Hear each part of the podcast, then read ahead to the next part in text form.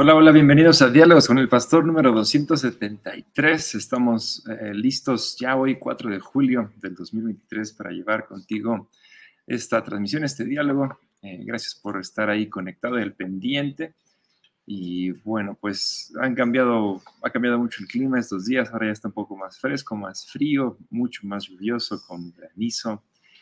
Y, pues ya, el pastor se tiene que poner otro tipo de ropa porque ya también le da mucho frío. También ya, ya no usa sombreros, sino usa gorros de frío.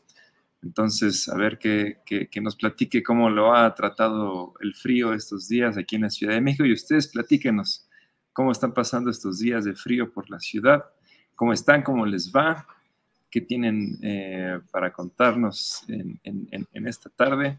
Yo estuve hoy manejando por la Ciudad de México y fueron unas casi cinco horas manejando de norte a sur y de sur a norte, de regreso, mucho, mucho tráfico, pero bueno, por fin estamos de regreso por, por acá. A ver qué nos puede contar hoy el pastor. Hola, hola, ¿cómo estás? Hola, yo muy bien, gracias a Dios, contento. Y sí, el, el clima ha cambiado, a veces siente calorcito, a veces se siente un poco de frío dependiendo si llueve o qué tanto sopla el viento, y aquí en Calacuaya como que lo resentimos de repente demasiado, pero contentos de estar una vez más con ustedes y aprovechando esta tarde también para platicar y espero que nos lleguen muchas preguntas para ver de qué manera eh, interactuamos, pero mándenlas ahora, no se esperen al final, ya a veces cuando son las 7, 7, 5 llegan 40 preguntas al mismo tiempo y ya no da tiempo de responderlas, pero aquí estamos contentos, muy contentos. Prácticamente nos falta una semana para tener The Chosen aquí en Calacuaya, estamos emocionados. La gente pregunta quién va a venir. Bueno, no, no sabemos quién va a venir. Algunos me dicen que quieren que venga eh, Mateo o que venga Pedro.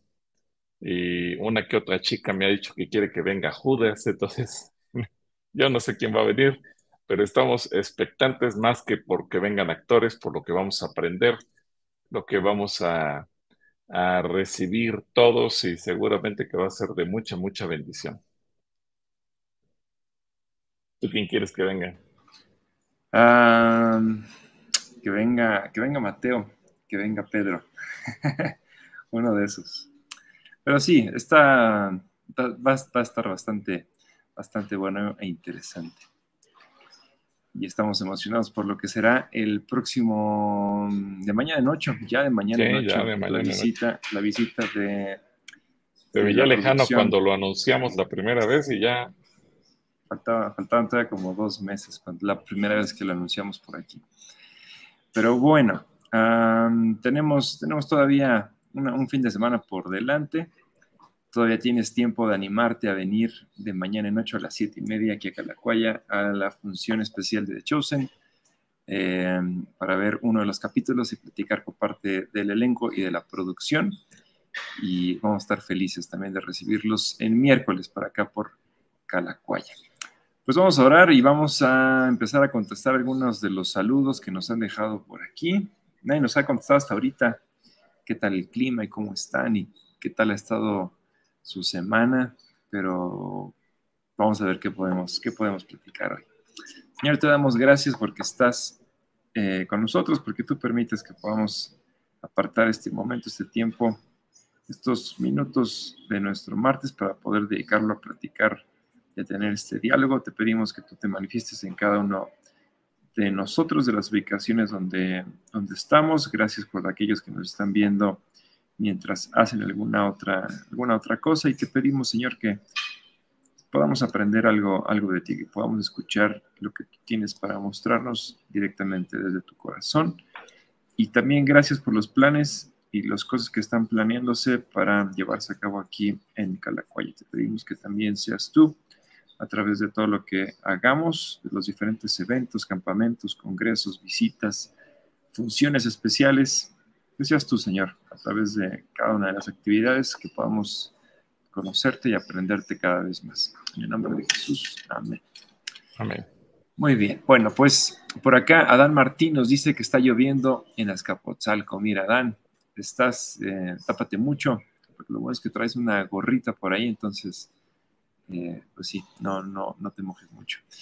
Nos dice bendiciones, gracias Adán, te mandamos un saludo.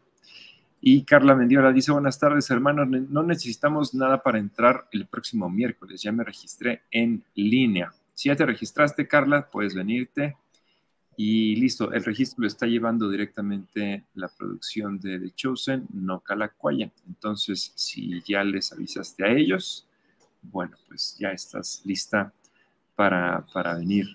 Román Luna, que por cierto me mandó el sábado pasado unas dos de sus canciones, estuvieron muy buenas. Te mandamos un saludo a Román, esperamos que estés muy bien, Román. Te mandamos un, fuerte abrazo.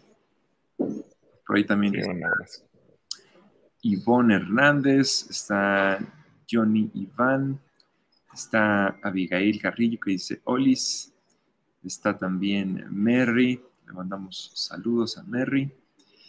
Y por acá tenemos, a ver, a Edrey, que nos, nos lanza varias preguntas. Unas dicen, ¿qué significa adorar a Jehová en la hermosura de su santidad? ¿Cómo se entiende Filipenses 4, del 11 al 13? Eh, con Salmos 34, 9 y 10. ¿Qué significa tomar el nombre de Dios en vano? Porque el Padre solamente sabe cuándo ha de venir el Hijo del Hombre, si la mayoría de, edad de los 20 años para arriba, ¿por qué no se lee en la Biblia que Dios haya salvado a los 19 años para abajo en el diluvio y en las ciudades de Sodoma y Gomorra? Son muchas preguntas que hace el joven Edgay. Bueno, adorar al Señor en la hermosura de la santidad. Bueno, obviamente si tú no estás en santidad, vives en pecado, pues tú adoración, tu alabanza no sirve absolutamente de nada. Y eso no lo digo yo, lo dice el mismo Señor en, el capítulo 1 de Isaías, te recomiendo que lo leas, y ahí dice que le da asco a Dios los sacrificios cuando se hacen en pecado, y eso mismo aplica para la alabanza. Así que una alabanza que Dios aprecia, recibe y, y de alguna manera genera bendiciones cuando hay una actitud de, de santidad. Eh, ¿Cómo se entiende Filipenses 4? Filipenses 4, vamos a ver qué dice Filipenses capítulo 4, versículos del 11 al 13. Eh, ah, bueno, es lo de que sabemos vivir. El apóstol Pablo nos enseña que hay momentos en la vida en que podemos tener pobreza, escasez, necesidad por determinadas circunstancias, pero hay momentos en que podemos tener riqueza, prosperidad, abundancia. Y, su reflexión es, no importa cuál sea tu condición, tú tienes, tú lo puedes todo en Cristo y tú puedes aprender a vivir en cualquier condición eh, a veces como cristianos podemos eh, pensar que porque estamos pasando por una prueba o por una necesidad es porque Dios no está con nosotros y entonces estamos en una condición negativa. Pero lo que nos enseña ahora el Espíritu Santo a través de Pablo es, no, no es la circunstancia que me rodea lo que determina la bendición o falta de bendición lo que determina eso es la actitud de mi corazón, porque si yo estoy en Cristo, no importa en qué condición esté, yo voy a poder vivir y superar y ser feliz y estar contento y agradecido, cualquiera que sea mi condición. Y hay gente que vive amargada porque tiene escasez, hay gente que vive amargada porque no ha logrado tener un buen negocio y no sabe ser feliz porque su felicidad depende de los bienes o falta de bienes, de las circunstancias buenas o malas. Así que en ese sentido es a lo que se refiere el Señor. Eh, ¿Qué significa el nombre de tomar el nombre de Dios en vano? Bueno, cuando no tienes ningún tipo de respeto hacia su nombre, cuando usas el nombre de Dios para cualquier cosa, por ejemplo, para ponerle a un animal el nombre de Dios, para ponerle a un negocio el nombre de Dios, cuando no sabes respetar o darle el lugar que Dios se merece. Y eso es algo muy importante. A veces, y fíjate qué importante este mandamiento, porque a veces pensamos que porque somos cristianos todo lo tenemos que cristianizar, incluso los negocios. Entonces te vas a encontrar el nombre de una tortillería, el nombre de una tienda de abarrotes, el nombre de una peluquería, el nombre de un taller mecánico con el nombre de Dios, alguno de los nombres que conocemos que se le eh, atribuyen al Señor. Y eso es tomar su nombre en vano. Es decir, estoy utilizando el nombre que es sobre todo nombre para aplicárselo a, cualquier objeto, producto, comercio, negocio, terreno o lo que sea. Y es lo que tenemos que aprender a reverenciar y a respetar el nombre de Dios. ¿Por qué el Padre solamente sabe cuándo venía el Hijo eh, del hombre? Porque Él es Dios, Él es el dueño del, del tiempo, Él es el que toma la decisión y al final es el jefe, así que Él decide y solo Él tiene esa ese conocimiento y esa autoridad. Si la mayoría de la edad es a los de 20 años para arriba, ¿por qué no se lee en la Biblia que Dios haya salvado a los de 19 años para abajo en el diluvio y en las ciudades de Sodoma y Gomorra? Porque recuerda que esas... Eh, Dios quería empezar de cero. En el caso del diluvio, Dios decide arrasar con todo porque ya no quería que hubiera vestigio de nada, secuelas del pecado en el que había vivido la sociedad de su tiempo. Y en el caso de Sodoma y Gomorra, porque estaba tan pervertida la situación. Y también aquí tenemos que entender el tema, mi querido Edrey, de las herencias y las maldiciones, las ataduras que muchas veces se van transmitiendo de generación a generación si Dios quiere empezar algo de nuevo, en aquel entonces todavía no existía la redención en Cristo, no había el ministerio de liberación como lo conocemos posteriormente gracias a la obra de Jesús, etcétera.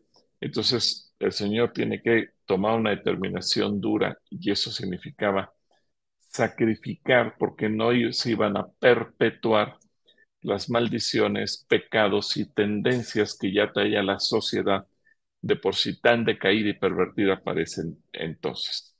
Así que rápidamente todas tus preguntas, mi querido Edrey, te mando un abrazo a ti y a toda la gente que nos está viendo en este momento.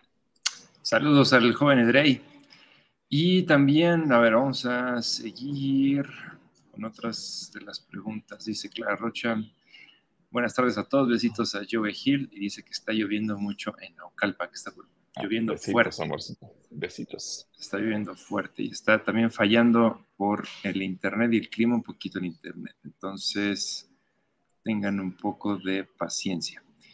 Y Mauricio de la Cruz dice, hola queridos eh, pastores, Gilberto John, fuerte abrazo. Pastor, la reportera judía Nadia Catán llama a Jesús Joshua otros lo llaman Yeshua. ¿Usted cómo cree que es la eh, más correcto llamarlo según la lengua hebrea? Su amigo Mauricio Camacho. Shalom, Mauricio. Bueno, pues el término correcto es Yeshua. Eh, Joshua puede pertenecer más a Josué, que aunque son nombres que pueden llegar a tener algún significado, evidentemente que no, no es eh, exactamente lo mismo. Ahora, eh, aquí puede haber un pleito, incluso lo hay, existe un debate entre en el mundo religioso y también mucho en los cristianos que se dicen judaizantes, es decir, que no son judíos, pero que se han convertido al judaísmo, es decir, han ido al revés, en lugar de como dice el apóstol Pablo, empezaron por la gracia y terminaron en la ley. Aquellos que sin ser nada, sin ser judíos ni mucho menos, eh, se convirtieron un día a Cristo y de, repente descubren el mundo del judaísmo y se quieren hacer judíos. Ahora, no es que Nadia Catán esté mal, eh, hay que aclarar que en el hebreo no existen las vocales. Al no existir las vocales, y permítanme hacer el ejercicio para que lo podamos entender todos. porque si me refiero a, los, a las consonantes hebreas, sería muy complicado. Pero si se dan cuenta, Joshua y Yeshua tienen las mismas consonantes, la Y, la S y la H. Punto. Y, S, H. ¿Cómo entiendes cuando lo ves escrito que lo tienes que pronunciar? ¿Con E o con O? Entonces, eso de alguna manera queda a criterio de quien está leyendo, de acuerdo al contexto. Entonces, por eso, eh, si ustedes se dan cuenta, en el Antiguo Testamento, por ejemplo, Josué, hijo de Nun, en algunos momentos puedes ver que aparezca como Oseas, hijo de Nun, porque ocurre algo semejante. Entonces, eh, eso se debe que al momento en que se hace una transcripción del nombre del hebreo, no solo el español, sino cualquier otro idioma que no siga las reglas del hebreo, en donde solamente hay consonantes pero no hay vocales, entonces se puede utilizar cualquier combinación de vocales. Ahora, por la pronunciación histórica que se conoce del nombre de Jesús, es que se puede tomar una u otra. Sin embargo, para respetar en sí lo que vendría siendo el, la transliteración de Jesús, tenemos que entenderlo como Yeshua. Pero lo aclaro porque en el mundo hebreo, al final de cuentas, como lo interpretes, puede ser. Y quiero poner un ejemplo muy sencillo. Por ejemplo, este anillo que yo, tengo aquí, se ve borrosón, ahí está. Tal vez ahí se vea un poquito mejor. Mi anillo, eh, yo lo compré o lo mandé a hacer en Israel. Este anillo dice, si lo leyéramos en el sentido correcto del hebreo, Gilberto y Clara. Si este anillo yo se lo enseño a cualquier judío y lo ve y él no entiende el contexto de Gilberto y Clara, él va a ver solamente las consonantes y, y puede ser que titubee al momento de decirme su pronunciación. ¿Por qué?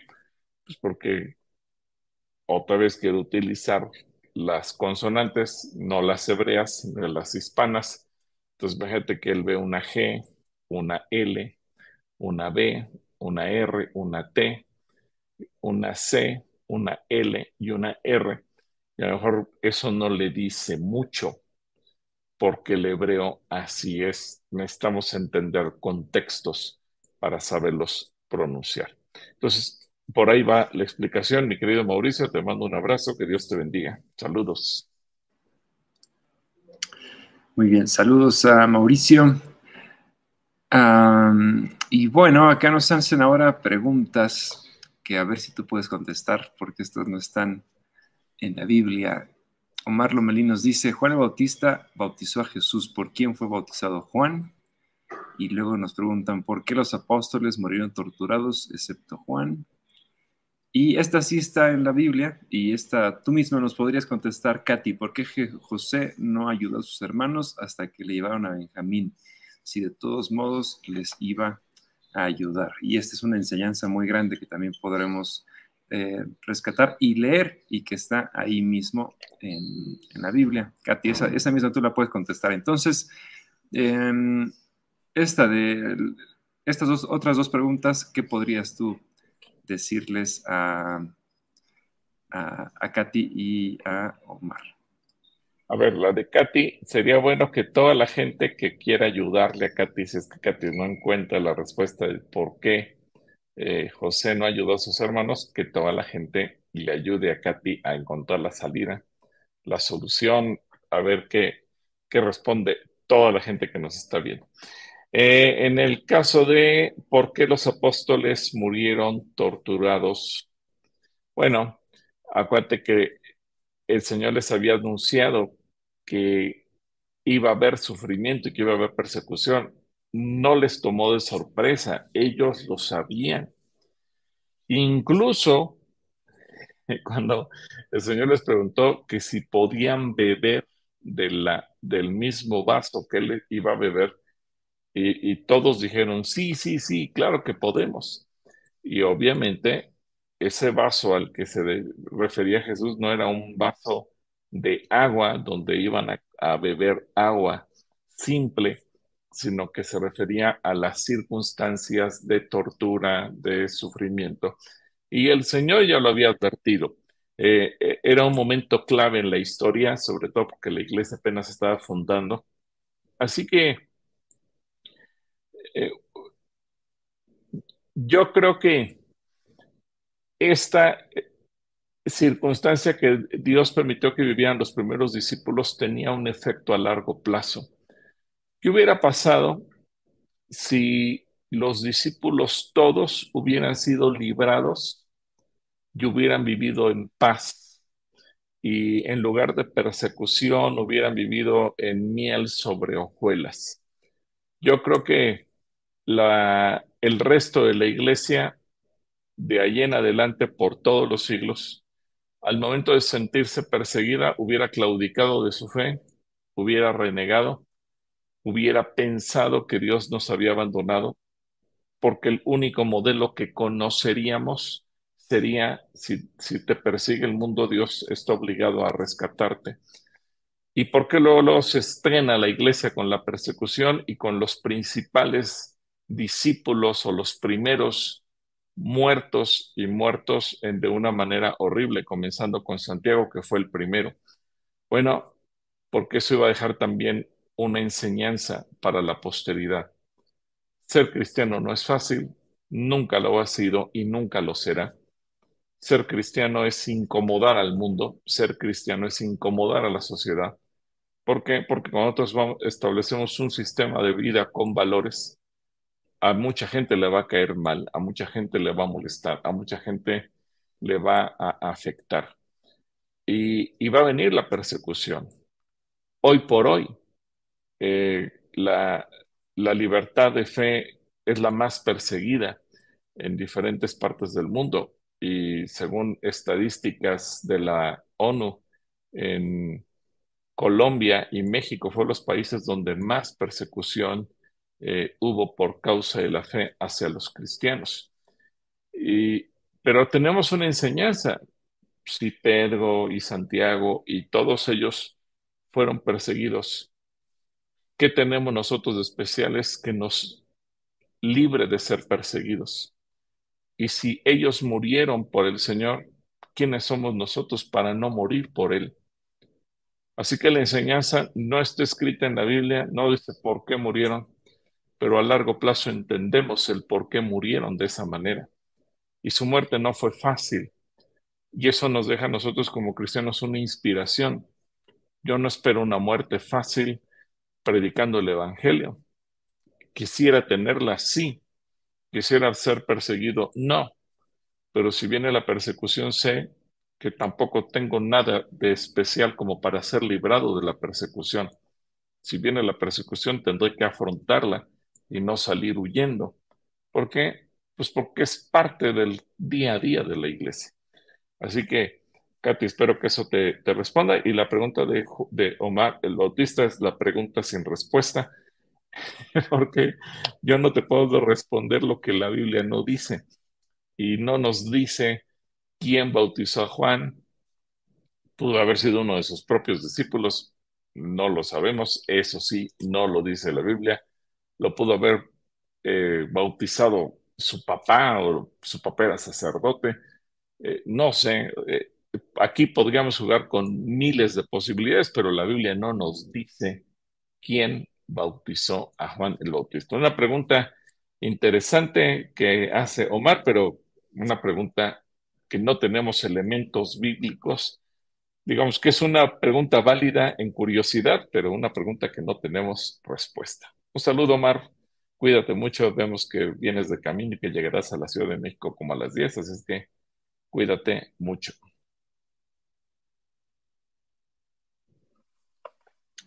Muy bien, y Lorena Guzmán dice, hola pastor, yo está hermosa la serie de The Chosen, es increíble cada capítulo.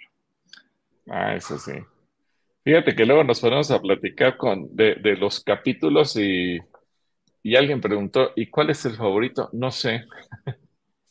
Está complicado. ¿Tú tienes un capítulo favorito? Que yo cada capítulo que veo nuevo se me hace mi favorito. sí, tiene muchos muy buenos. Ah, pues la primera temporada yo creo que es el de los niños y el de, el de la conversación con Nicodemo. La segunda puede ser... es que la segunda también tiene muchos muy buenos. Tal vez el del paralítico. Eh, y el último también se me hace muy bueno. Y la tercera también tiene, tiene momentos claves muy importantes. Ustedes platíquenos, ¿cuál es su capítulo favorito? Lo que nos platican, Adrián Crispo nos dice que también en Mérida está, está lloviendo, que bueno, allá se debe de, refrescar un poquito, Adrián, qué bueno que está lloviendo por allá. Abigail, por cierto, perdón, ¿qué pasó? Fíjate que el otro día estábamos en una, el sábado, estábamos en una reunión de oración por eh, eh, unidos con las iglesias de toda América y nos tocó a la una de la tarde orar por México. Y estaba el pastor Juan Lucero de Durango y él dijo, yo quiero orar por la sequía porque aquí hace mucho que no llueve. Y cuando comenzamos a orar, él estaba orando cuando de repente empezó a llover. O sea, fue una respuesta extraordinariamente al momento. Eso es, fue un milagro que Dios hizo y, gloria a Dios por ello. Entonces, qué bueno que está lloviendo en Mérida porque eso nos habla de que hay agua en todo el país. Qué bueno, Adrián, te mandamos un saludo. Abigail dice que oración por su bebé, se llama Catalina, está, salió al hospital. Eh, seguimos administrando medicamento para fortalecer sus pulmones. Oramos por por tu bebé Abigail. Eh, Johnny Iván dice, quisiera saber si hay discipulados en evangelismo.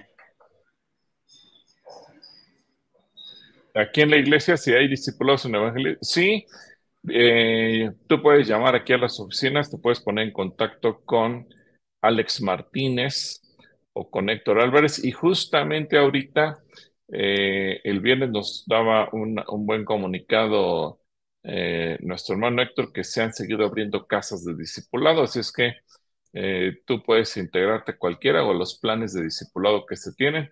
Llama al teléfono de Calacuaya y pide hablar o con Alex o con Héctor y ellos te inmediatamente te van a conectar. Un saludo para Johnny. Saludos para Johnny. Guillermo Amado también manda saludos. Te mandamos un saludo a Guillermo. Federico Mu Saludos amigos, espero me recuerden. Jeje, saludos, bendiciones, un abrazo. Un saludo Federico Mu, esperamos que estés muy bien. Ana María Olmos dice bendiciones. Eh, Érico Larte, de saludo hermanitos. Federico Mu dice, tengo una duda, ¿cuándo invitan al dramaturgo a rapear? Saludos, amigos. Ah, creo que ya sé quién es Federico el dramaturgo. Uy, ya tiene mucho que, pues cuando vengas, Federico, cuando, cuando te nos, nos quieras regalar un día tu presencia por acá. A ver cuándo cuando, cuando te animas a venir a visitarnos. Te mandamos un saludo. A ver dónde anda rapeando. A ver dónde, a ver dónde anda rapeando. Pueblito Neria nos dice, Dios les bendice a ustedes, su familia, les saludo desde Aldama, Tamaulipas. Aquí hace mucho calor, insoportable. Todo lo puedo en Cristo que fortalece. Bueno, es, insoportable, pero usted sí puede. Debe estar calientito. Eh, Cintia Castro, perdón, manda saludos también. De Yanira Cortés. Eh, Ros Castellanos, ¿incluye ponerle su nombre a personas? Yo creo que esta pregunta es de usar el nombre de Dios en vano. ¿Podemos ponerle a alguien Dios, por ejemplo? No, ni le puedes poner Jehová. Pero, por ejemplo, eh, hay gente que se llama Jehová, y hay gente que se llama Donai, y hay gente que se llama Jireh, y hay gente que se llama de mil maneras. Entonces, eh, creo que eso es parte de...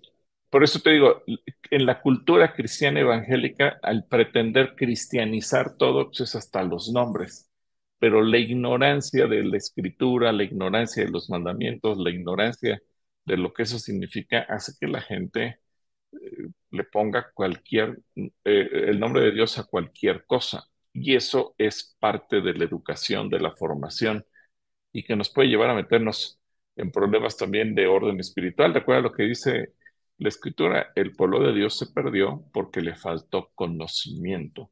Y el perderse muchas veces implica que nos metemos en problemas con Dios. ¿Por qué?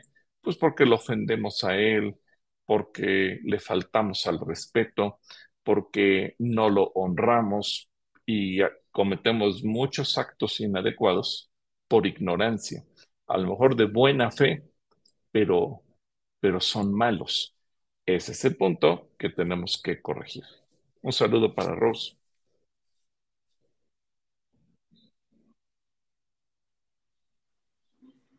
Carla Mendiola dice, mi pregunta es, pastor, ¿el arrebatamiento de la iglesia es antes de la tribulación? ¿Quiénes podrían ser los 24 ancianos que habla el Apocalipsis? Ahora, ¿qué puede decirle acá? Uy, esa es una pregunta que es la que ha dividido a la iglesia en los últimos dos mil años mi querida Carla. ¿Por qué? Porque hay posiciones de arrebatamiento eh, premilenialista, es decir, antes del milenio, post-milenialista, es decir, después del milenio, y amilenialistas, es decir, que no va a haber eh, milenio. Y incluso hay unos que dicen que va a ser durante el milenio. Así que puede haber muchas posiciones y pues simple y sencillamente yo creo que el punto no es, para nosotros no debería de ser preocupante si es antes, en medio o después. Yo creo que el punto central es estar listos para que independientemente en qué momento llegue, estemos listos para irnos con él. Y pongo el ejemplo de, de la pregunta que hacía Katia hace un momento a lo mejor uno piensa, no, ojalá y, eh, el arrebatamiento sea antes de la tribulación, porque así nos va a evitar sufrir. Pero bueno, ahí tenemos el caso de los discípulos. Dios permitió que sufrieran. Y ellos también yo creo que hubieran anhelado que no hubiera habido eh, sufrimiento. Ellos, por lo menos, si viniera hoy el Señor, por lo menos sufrieron dos mil años antes de la tribulación, pero sufrieron. Y entonces, yo creo que el Señor no tiene compromiso, no está obligado, en ningún lado nos garantiza que no va a haber sufrimiento. Al contrario, va a haber sufrimiento. Y si tú te das cuenta a lo largo de la historia, no solamente los discípulos, la iglesia, cada uno de los 20 siglos que nos han precedido, ha tenido sus momentos de persecución.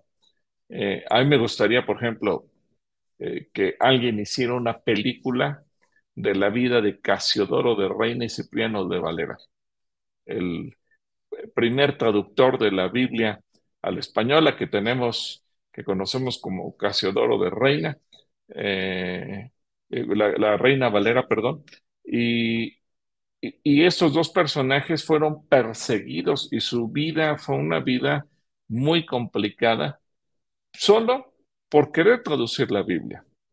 Entonces, yo creo que la tribulación está a la vuelta de la esquina. Dime qué quieres hacer para el reino de Dios y te explicaré qué clase de persecución vas a sufrir. Porque todo lo que hagas para combatir el pecado va a tener como respuesta persecución. Entonces, pues no, no, no podríamos, aunque quisiéramos todos evitarnos la, tribulación, te aseguro que la tribulación nadie se la va a evitar. Si no, pregúntale a los cubanos, a los chinos, a los rusos y a todos los pueblos que últimamente han sufrido persecución por causa del Evangelio. Un saludo, Carlita. Eh, Dasha nos dice, ya no había podido conectarme, les mando saludos. Cuando venga Jesús, todo lo veremos, aunque sea de noche en todos lados. Ah, buena pregunta, mi querido Dasha, qué bueno que nos escribes. Sí, el Señor Jesús dice que todo ojo le- lo verá. Es decir, no importa en dónde estemos, no importa si es de día, de noche, madrugada, no importa si estamos en la tarde, si estamos en la playa de vacaciones, si estamos en la escuela, si estamos en la oficina, si estamos en la casa, no importa dónde estemos, todos lo veremos. Y eso es lo que Jesús nos enseña. Todo ojo le verá. Y esa es una de las advertencias que Él nos da, para que nadie caiga en el engaño de que te digan, mira, ya vino, mira, ya está, mira, por allá anda, mira, llegó a, a Estados Unidos, mira, ya se apareció en Israel, mira, llegó por Europa o por Asia. No, dice que cuando Él venga, todos lo veremos. Así que eso nos da una certeza de que no va a llegar y nos vamos a enterar, ah, creo que aterrizó en Australia y ahí anda. No, todo ojo le verá. Un saludo, Dasha, que Dios te bendiga. Abigail Carrillo dice que está en Santa Fe y está lloviendo bastante fuerte. Eh, Carla Mendiola dice, cuando me registraba de Chosen me envió una página para recibir información del programa. Ese es el registro, puse mi correo y otros datos que me pidió. Ese es el registro, Carla. Qué bueno que lo, que lo llenaste. Lorena Guzmán dice, Pastor, ¿y ustedes consideran que Jesús y Pablo tendrían los mismos ministerios? No, porque Pablo tuvo, tuvo ministerios que Jesús no tuvo. Jesús tuvo un ministerio en la tierra que fue venir a predicar el Evangelio y a dar su vida por nosotros principalmente. Y obviamente en Jesús se manifiestan prácticamente todos los ministerios. Pero eh, Pablo, Pablo en primer lugar no murió por nosotros, pero Pablo vino a establecer iglesias en diferentes lugares. Y aunque Jesús le dice a Pedro, que sobre esta roca edificaré mi iglesia, refiriéndose a su persona, a, sí mismo, a la confesión que todo ser humano podamos hacer que Jesús es el Hijo de Dios. Jesús, a lo mejor algunos se van a enojar conmigo, pero creo que, y, y la pregunta lo, lo amerita, Jesús no estableció iglesias, no estableció congregaciones. Él no levantó grupos en donde dijera, eh, fulano de tal es el pastor, y este es el maestro, y este es el profeta, y este es el evangelista, y este es el apóstol. No, Jesús a sus discípulos los nombró apóstoles, eh, los envió a hacer el trabajo, pero Jesús como tal no tuvo una congregación. Y Pablo sí fue fundador de congregaciones, entonces son ministerios diferentes. Un saludo, Lore, que Dios te bendiga.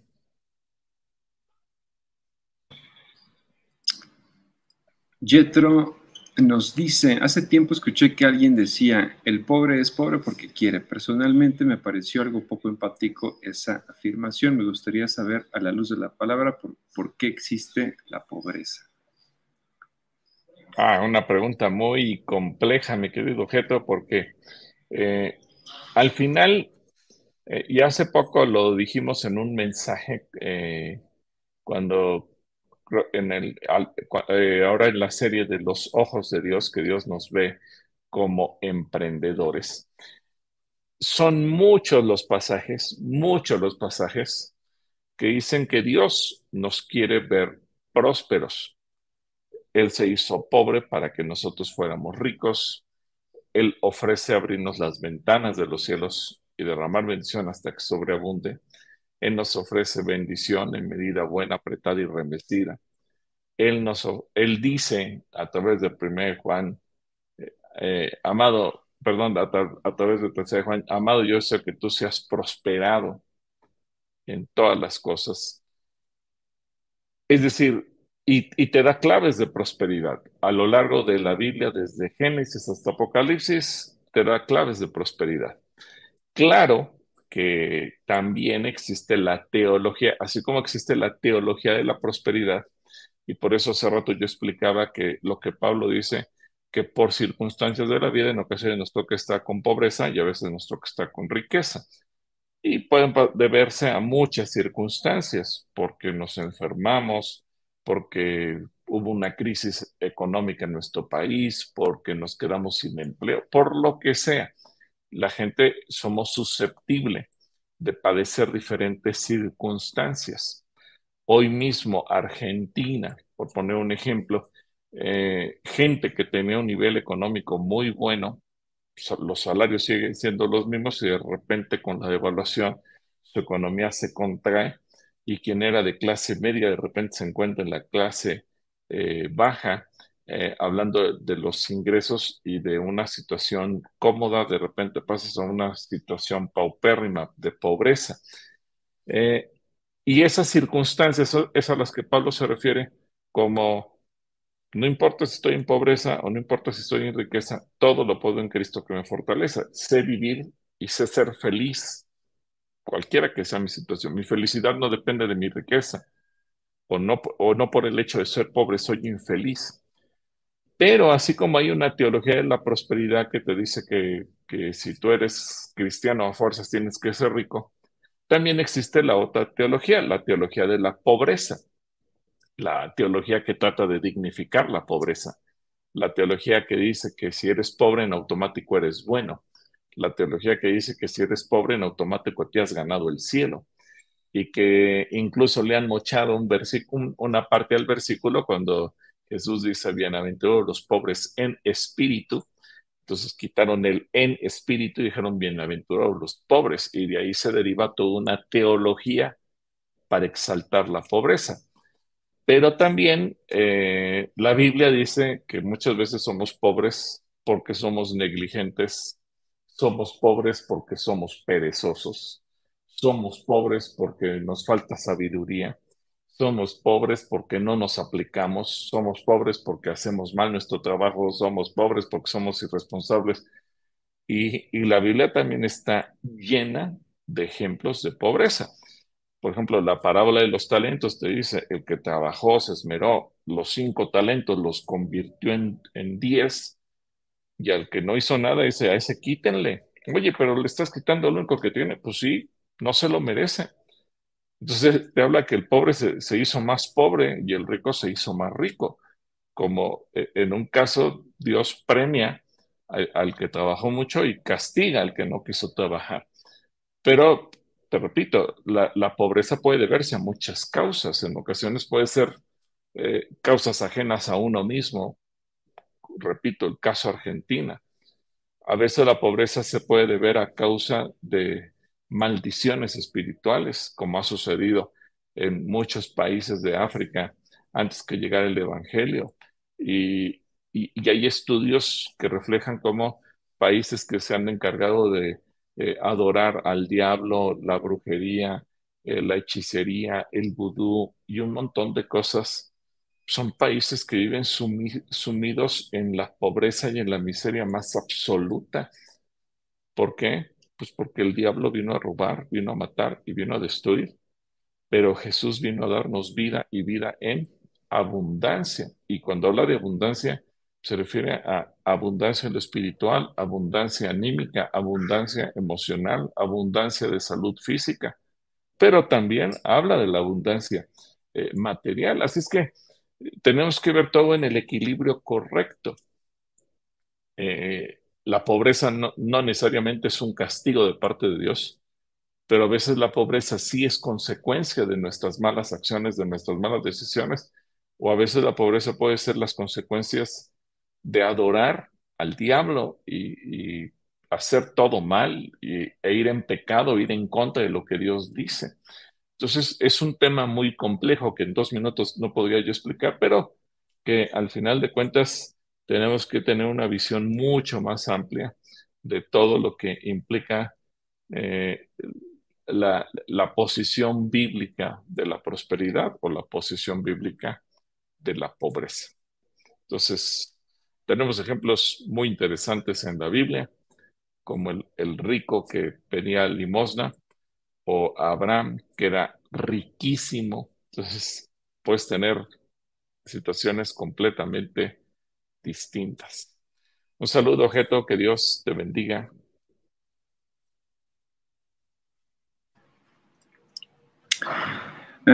seguimos con Elizabeth Velázquez que dice, pido oración por Jonathan porque le dio taquicardia y es hospitalizado. Tiene 14 años. Oramos por eh, Jonathan. Ofelia Palomino también nos manda saludos. Y Elizabeth pregunta, ¿se puede ir a una boda de una persona que practica la santería y es mi familia? A menos si te vas a meter a una, una reunión de ese tipo, mira, no te metas. Mira, al final tú puedes mandarle una nota, un regalito, deseándole lo mejor, pero disculpándote y no, no participes de cosas de las tinieblas, muchísimo menos sabiendo que allá hay santería, no, no, no se te ocurra hacer eso.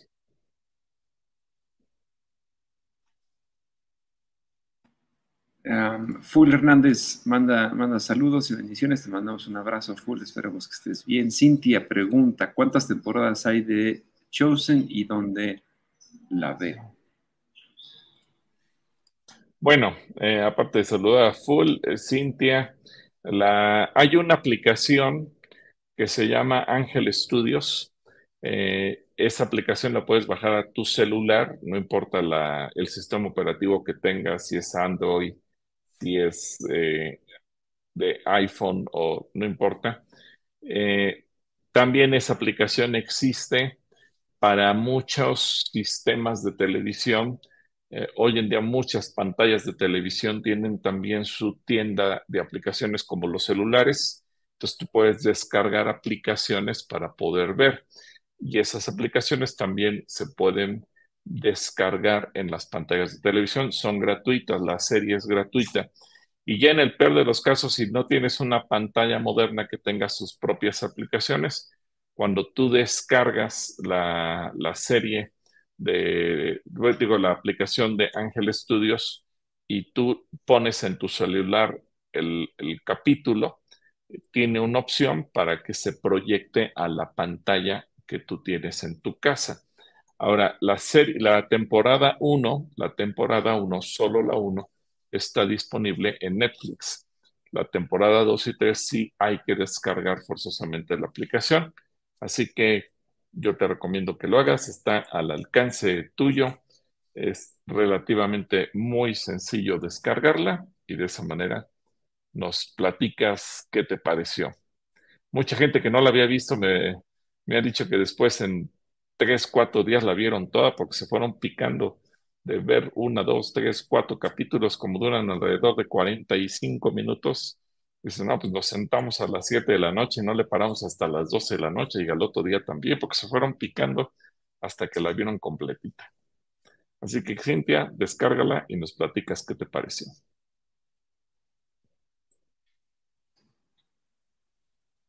Em, saludos a Cintia. Nancy dice, por favor, oración por mi hijo Rubén. Estamos en la sala de urgencias. Tiene fiebre de 43, no se le baja. Y estoy escuchando desde la sala del hospital. Paramos por, por eh, tu hijo Rubén, Nancy. Y Johnny Iván nos manda saludos del Centro Cristiano Coyotepec.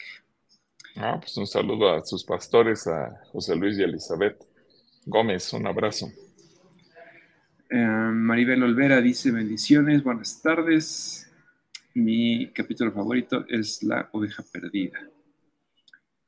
Saludos a Maribel. Carla Mendiola nos dice, mis capítulos favoritos son cuando Jesús le dice a María Magdalena, eres mía, la conversación con Nicodemo, cuando conoce Natanael a Jesús y le dice que lo vio en la higuera, y de la tercera, cuando Jesús habla con Santiago el pequeño acerca de su enfermedad y de ir a predicar así y sanar, me identifique. Ese es increíble ese capítulo. está bueno. Y también sabes cuál está muy simpático cuando se encuentra con Juan el Bautista por primera vez. Es así, hasta brincamos de la sala. cuando estábamos viendo ese capítulo, muy simpático. Israel Monroy nos dice, buenas tardes, Pastor Gilberto y yo, ¿qué es orar fervientemente? ¿Cómo tener dones espirituales y cómo orar para cancelar malos sueños?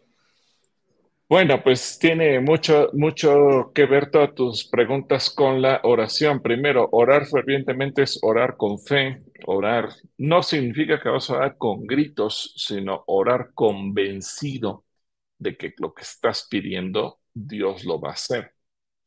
Eh, por ejemplo, déjame ponerte un ejemplo práctico. Si alguien, y vamos a poner el ejemplo ahorita de Rubén, para la mamá de Rubén, y ahorita es, es un buen ejemplo. Eh, Nancy, que está en el hospital. Orar, Señor, en el nombre de Jesús, yo le ordeno a la fiebre que desaparezca en este momento y declaro sanidad sobre Rubén. Esa es una oración de fe. Pero es muy diferente. Señor, yo no sé si tú quieras, pero si fuera tu voluntad, entonces por favor que se le baje la fiebre a Rubén. Esa es una oración llena de dudas, no de fe. Esa no es una oración ferviente. Y a lo mejor lo puedo decir gritando, Señor, y que si en tu nombre tú quieres y puedes, por favor, porque todas esas expresiones que estoy utilizando ya están poniendo en entredicho el poder de Dios y la voluntad de Dios. Y lo único que estoy escondiendo es mi miedo, lo único que estoy escondiendo es mi duda, lo único que estoy escondiendo es mi incredulidad.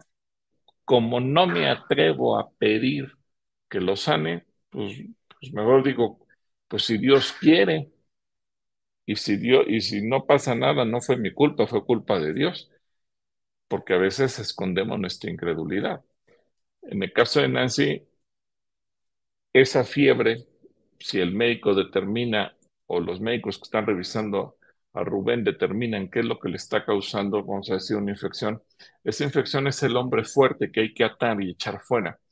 Entonces tú tienes que orar. Si hay una infección, oramos reprendiendo la infección para que el Señor se glorifique y se manifieste ahí. Entonces ir, es ir dando pasos de fe, creyendo en lo que Dios va a hacer y no una oración tibia. Señor, yo no sé si tú puedas. Señor, yo no sé si tú quieras. Señor, si te es posible. Entonces, esta es una diferencia entre orar fervientemente, creyendo lo que Dios va a hacer, y orar tímidamente, con miedo o con incredulidad. ¿Y cómo tener los dones espirituales? Pues simplemente deja que Dios se manifieste. ¿Cómo sabes si tienes o se van a manifestar a través de ti dones de sanidades orando por los enfermos? ¿Cómo sabes si, si puedes nadar? Pues te tienes que meter al agua. Pero hay gente que dice, no, porque yo creo que, que si lloro no va a pasar nada. Mejor que la persona que está enferma vaya con alguien que tiene dones y que sí puede. Porque yo ya me hice a un lado, ya me descalifiqué, yo ya pensé que no puedo, yo ya supuse, creí que yo no voy a ser usado por Dios. Entonces, esa actitud en automático me elimina. Pero cuando tú oras, y eso es algo que a mí me gusta hacer mucho en la congregación, que cuando vamos a orar por los enfermos, voltea con el que tienes a tu lado y ora por él y declara sanidad en él. Porque yo estoy convencido que la iglesia tiene que activar su fe. No esperar que el que tiene el micrófono soy el único que tiene los dones y que Dios lo va a hacer yo creo que todos podemos ser ese instrumento y que Dios hace las cosas de una manera sobrenatural. Entonces, yo creo que los dones espirituales los vamos descubriendo en la medida que nos atrevemos a orar y de repente empieza a haber milagros y de repente empiezan a ocurrir cosas. ¿Cómo nos dimos cuenta? Pues simple y sencillamente porque empezamos a orar. Y si de repente Dios nos da una palabra profética, o de repente Dios nos da una visión, o de, de repente Dios nos da una palabra con sabiduría, o de repente, ¿por qué ocurren las cosas? Pues porque estábamos metidos en el agua, nadando, y de repente Dios se manifiesta. Pero eso hay que atrever a hacerlo. Así que eso es lo que tú tienes que hacer. ¿Y, y cómo vas a cancelar los sueños? Pues poniendo delante de ti tus sueños, como dice el Salmo 2 delante de ti tus sueños, tus pensamientos, y cuando tú te vayas a acostar, un consejo que te puede servir es que lo último que leas sea una porción de la Biblia o lo último que escuches sea un, un versículo de la Biblia o pon música de alabanza para que mientras te duermes, tu, tu espíritu y tu alma y tu cuerpo en tus eh, tres dimensiones estén alabando a Dios. Te vas a quedar a dormir, a lo mejor te despiertas más tarde o programas para que después de una hora la música solita se apague, pero tú te dormiste de alguna manera metido en la alabanza y acuérdate que Dios habita en medio de la alabanza de su pueblo. Así es que puedes utilizar muchas técnicas para poderlo, en, para poder ser bendecido. Un saludo, Israel, que Dios te bendiga.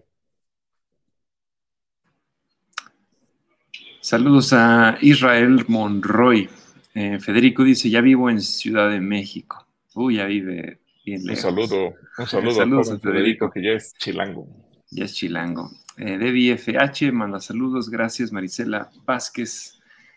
Eh, bendiciones de lo alto. Te mandamos un saludo, Marisela. Ros Castellanos también está por ahí. Maru Cortés dice, para plática de ideología de género, ¿puedo llevar a mi hija de 13 años? Claro, sí, sí la puedes llevar. El sábado, este sábado en 8, vamos a tener en el taller de padres una plática justamente donde vamos a hablar acerca de todo el peligro de la ideología de género. Que ayer que platicaba con Víctor Romero, que es parte del equipo que, que estuvo organizando esto junto con Majo Otero. Él le decía, cuando tú me pediste que diera este tema, había una, un contexto en la sociedad y en los medios de educación. Hoy está completamente revolucionado. Entonces, vamos a ver mucho de eso el siguiente sábado, el sábado 15, creo que es sábado 15 de julio, cuando vamos a estar viendo ese tema y desde luego que puedes traer a tu niña, no, no hay ningún problema. Bueno, Maru, puedes traerla, sí. Aunque es escuela para padres, bueno, también puedes traer a tu hija. Carla Mónica nos pregunta, ¿cuál es la diferencia entre los arminianos y los calvinistas? ¿Y ustedes cómo se consideran? Ah, bueno, así que esa pregunta la pasamos después, mi querida Mónica. Es, es casi, casi un estudio. Entonces, yo preferiría ahorita omitir eso para no meternos en conflictos de doctrina de ninguna especie, mi querida Carlita.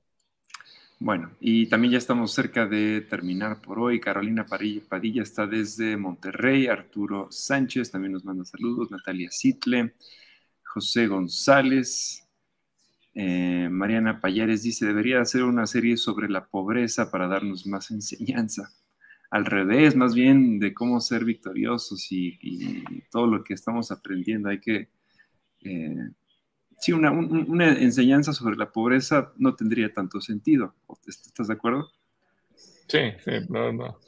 Porque tristemente el 80% de la población en vive en pobreza y el 60% en, pobreza extrema. Creo que más bien hay que ayudarle a la gente a salir de la pobreza. Clara Rocha dice que sus capítulos favoritos de Chosen es Jesús después de sanar a la mujer con flujo de sangre, les mandan a purificarse y aprovechan para descansar y jugar eh, luchitas en el agua. Un Jesús que sabe disfrutar y reír. Sol Sánchez también manda saludos. Susana Spitia dice, hay que creer completamente a Dios y dejar todo en sus manos. Nancy Rodríguez dice, muchas gracias, estoy orando con fe. Adrián Arias también manda saludos. y Guillermo Amado Bautista dice un día me comentó de su hermano que el cristiano siempre debe de estar preparado. Muy bien. Oye, pues, pues, terminamos exactitos, ¿eh? Nos echamos todos los comentarios hoy, casi todas las preguntas también. Gracias a todos por sus comentarios, por sus saludos, por, eh, por contestar las preguntas que también hicimos. Y em, bueno, faltó la última, la primera pregunta que hizo, está por acá, Katy, de por qué fue que Jesús no ayudó a sus hermanos, sino hasta que trajeron a Benjamín. Eh, pero bueno, entonces se queda pendiente. piensen, estudien. Ah, de veras, esa, no, no, nos la respondió nadie, ¿verdad? Yo pensé que íbamos a tener una lluvia de comentarios ahí. ¿Por qué eh, José no ayudó a sus hermanos, sino hasta que llevaron a Benjamín? A ver si alguien, alguien, alguien sabe por ahí. Mientras, eh, ¿tú tienes alguna, algún anuncio que nos quieras compartir? Tenemos el Congreso para Niños, tenemos el campamento. ¿Qué más nos quieres contar? El Congreso de Niños no solamente es que se anoten los niños, sino también voluntarios que quieran apoyar a Majo y a todo el equipo de Mildred y Majo para servir en, el área de niños secundero. Eso, eso es importante. Eh, tenemos el anuncio, obviamente, del Congreso de Niños, pero primeramente recuerden, de mañana en 8 de Chosen, nos vamos a ver aquí 7.30 de la noche. El campamento de jóvenes que se van a Tuxpan, Michoacán, también para que aún, aún hay algunos lugares, yo, para poder aprovechar y... Sí, quedan, quedan 10 lugares. Quedan los últimos 10 lugares. Y también porque mucha gente me ha estado escribiendo acerca del viaje a Israel para que, bueno, ahí está el código QR para reprogramando, para aquellos que quieran involucrarse como servidores, eh, ahí se pueden anotar y poner en contacto con nuestra querida hermana Majo, la serie de Chosen, que el próximo 12 de julio, 7.30 de la noche, Aquí vamos a tener. Y